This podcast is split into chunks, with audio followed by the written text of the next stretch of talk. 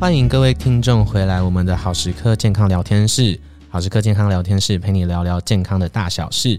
我是主持人郝威，今天我们特别邀请到我们的好时刻的 Lacy 来跟我们聊聊过年的时候关于喝酒的那件小事。那当然，在这边我跟 Lacy 要跟所有的听众朋友们拜个早年啦，就是祝大家兔年行大运，好运旺旺来。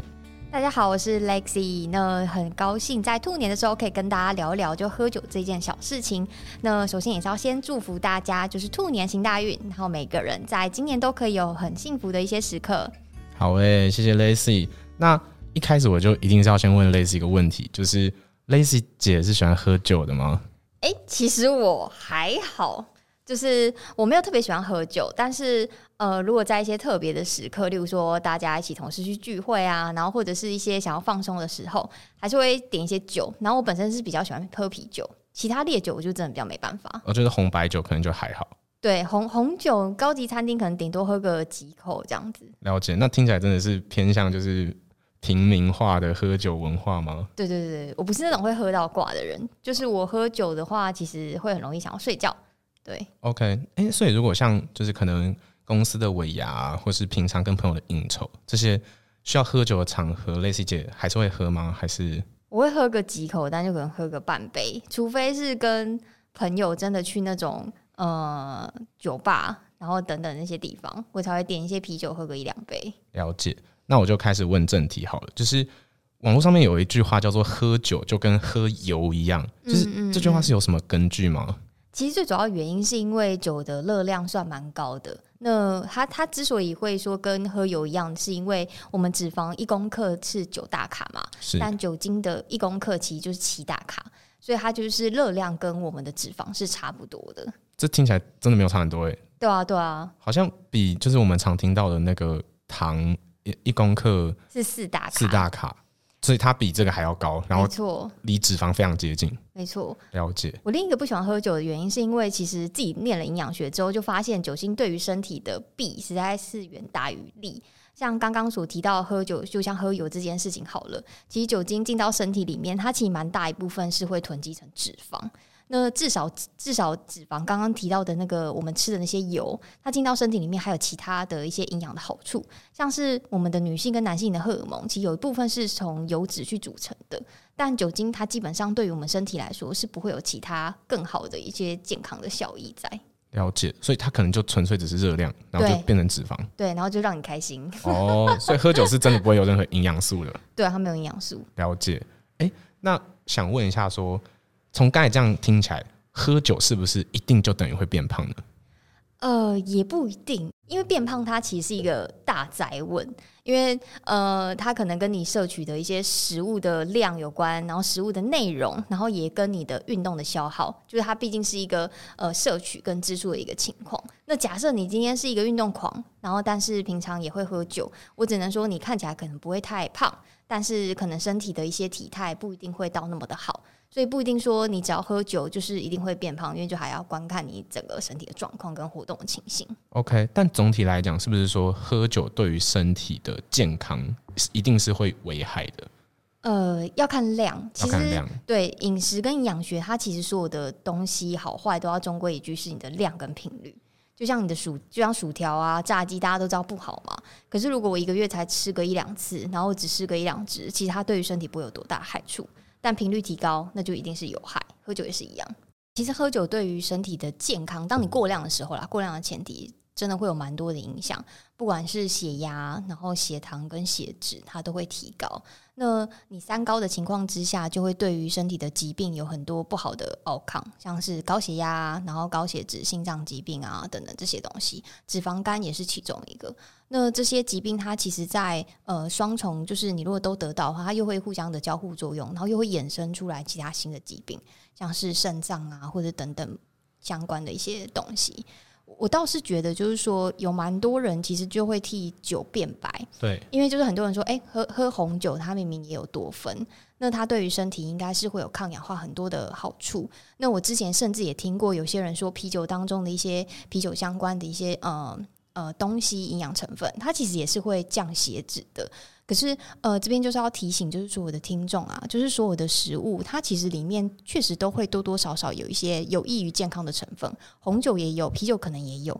可是通常那个量啊，它可能是要喝到上百杯或者是上千杯的一个量，所以当你获得那个营养的好处之前，你可能已经先胖死了。哦，了解。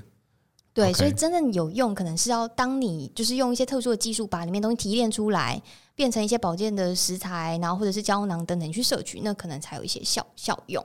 这样子。原来如此，所以可能。不会有任何一种食物，它都全部都是有害，或者全部都是有益，但会有一个，就是它大部分都是有害，或大部分有益。这样对，没错，就是就像蛋白质哈，蛋白质呃，炸鸡炸鸡皮的炸的油它是不好的，对可是它蛋白质是好的啊。那其他的食物也是，就像你现在选那个白饭，它看起来没有好没有坏，可是你过量它还是热量。所以我觉得很多食物它有趣的地方就是在于你吃摄取的频率，没有什么东西是绝对可以吃跟绝对不行吃的。了解，那这样听起来好像可能偶尔小酌几杯，或是可能失恋的时候喝个几杯，应该是还好吧？是可以的，是可以的。尤其失恋的时候，我觉得很需要，因为你如果不喝，有可能会得忧郁症。OK，因为我刚才这样问，其实问了就是会变胖啊，然后问就是身体的疾病啊，就是因为我虽然平常是一个不爱喝酒的人。但我也有好几次喝到挂的经验，就是撇除掉一些春酒啊、尾牙这种。我记得我上一次就是就是跟上一任分手之后，然后我就整个凌晨，应该说我整个晚上都没有睡着，然后我就是疯狂的喝酒，然后就想要忘掉，但是。经过那一次，我就发现原来我是一个不爱喝酒，可是酒量很好的人，就是怎么喝都没有醉倒，对，都没有醉倒。然后就是啤酒，而且我那次混酒，就是啤酒、白酒、红酒，就是完全混着喝。然后就找对找高中朋友一起，就是轮流喝。然后结果到最后就是只剩我一个人在那边继续哭。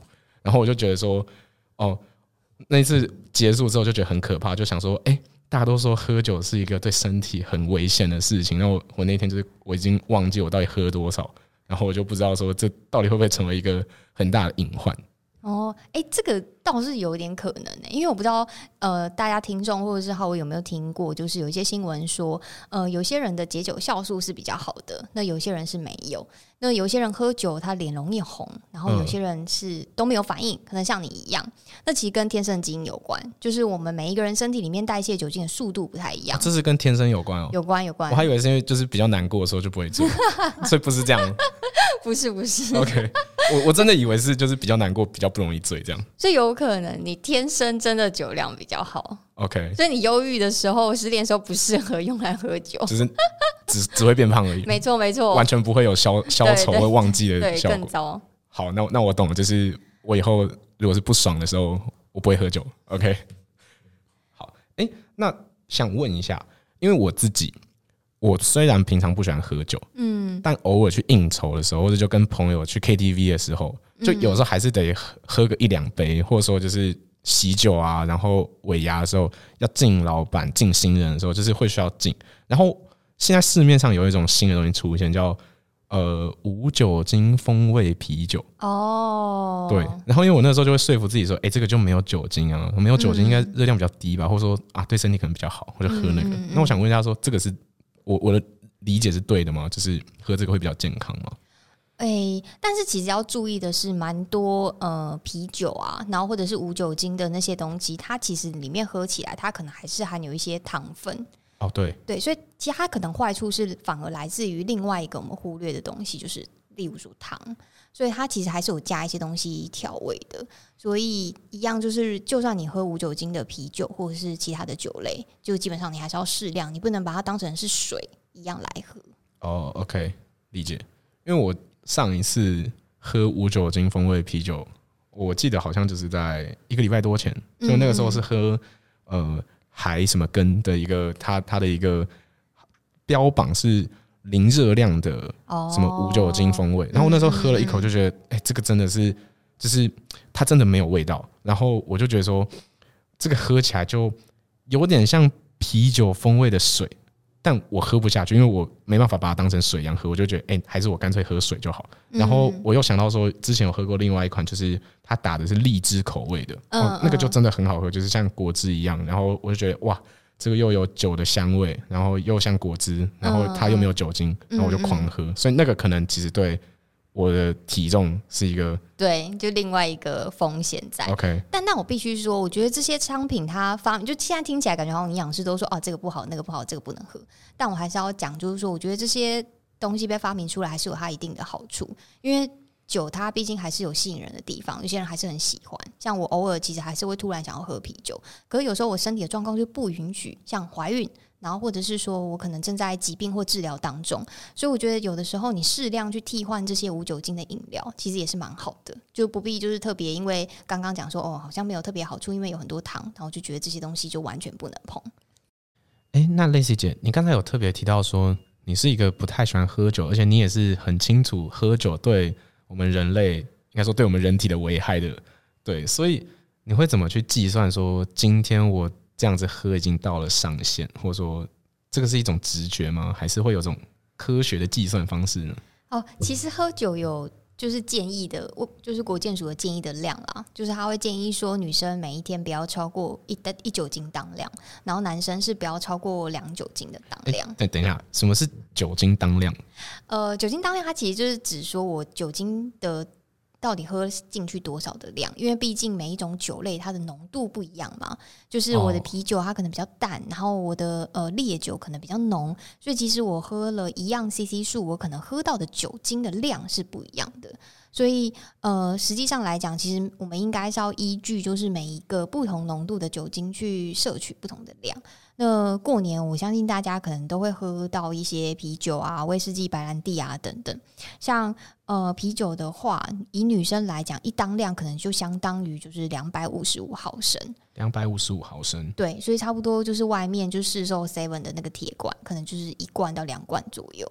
哦，就一罐或两罐啤酒，对，对，对，对，对，对，基本上就。对对对对，看它的那个量这样子。那如果是比较烈的啊，像威士忌或白兰地，它可能浓度是四十 percent 左右嘛，你可能就只能一天喝三十 ml。那大概就是一 shot 这样。对对对对，没错没错。女生、男生就是两个 shot。哦，其实也没有很多。对对对，基本上一个 一个游戏过完，他可能就喝了，就是没错，就停了一个礼拜了，就停止。OK OK，类的对。所以对啊，所以其他还有蛮常见，像什么莱姆酒，可能就是三十二毫升，伏特加也是三十二毫升。美酒因为它酒精浓度比较低嘛，所以你可以喝到六十七毫升。葡萄酒就是差不多一百毫升。OK，哎、欸，像刚才 Lacy 姐你讲的这些，我们是可以在哪边去查到这些数据吗？哦，在好时刻的粉砖，其实我们都会有整理，就是依据当量换算成每一个不同种类酒精浓度的一些呃建议的量，所以上面都有一些图文可以让跟大家参考。OK OK，那我我们会把它的那个链接放在我们这一集的资讯栏下面，有兴趣的观众就可以点进去看哦。就是对，你可以知道说哪些酒它的当量是多少，这样就不会喝超过了。没错没错。哎，那说到当量，这是不是其实？就会连接到另外一件事情，是你的酒量，就是一个人的酒量多少，这个是嗯嗯就是跟当量有关吗？还是呃，一个人的酒量可能还是比较天生，就是每一个天生，对对对，每个人他可以去呃，他喝多少他可能比较不会醉，然后喝了多少他可能比较还还是保持清醒，或是比较容易失去。一些仪式啊，或什么的啊，跟天生比较关。OK，因为我是突然想到，就是我以前在我高中毕业的时候，就毕业旅行，我就同班同学，然后他我们就住同一房，然后我们那时候去垦丁，在垦丁大街上，他就是只是喝一杯螺丝起子，就那种柠檬汁，然后流橙汁，然后加一点点酒精这样，然后他就直接一口，就他一口喝喝掉整杯啊，就大概一百 CC 吧，然后就直接醉倒。就是他也没有发酒疯，哦、可是他就是直接醉倒，就是就是他脸就突然很红，然后就是走两步，然后就突然就是靠在我们同学肩膀上，然后就开始睡觉，然后我们就只好把他从就是大街上拖回就是香格里拉饭店，然后他就是就是睡一整天，然后他甚至早隔天早上起来就是一副说哈现在是在干嘛，就是不是还在逛街嘛这样，然后我们就觉得超傻眼，就是怎么会有人就是这么夸张，我们还以为他在演戏之类，嗯嗯，所以这种人就是属于。酒量酒量比较不好，他就是天生酒量差。对，没错。OK，OK，哎，那会不会有些人他是不适合喝酒，或是什么状况他是不可以喝酒？哦，哦，除了开车以外啦，就是也有，就是呃，一般其实像哦，最常见、最常见的啦，其实运动后是比较不建议喝酒的。运动后，没错，没错，是说跑步吗？还是就是那种？都是，因为其实。呃，酒精对于肌肉的合成是非常不利的。那运动后其实通常是会呃蛮黄金的时间，我们要去做补充。那这个时间也是呃肌肉组织正在大量吸收营养的时候，所以你如果在这时候给它酒精，你反而可能会破坏掉就是这个合成的机制。所以对于一般大众来讲，会建议就是说，如果你喜欢喝酒，那你至少时间点不要挑错，就是运动后尽量是不要的。对，了解。然后再来的话，就是你如果有疾病。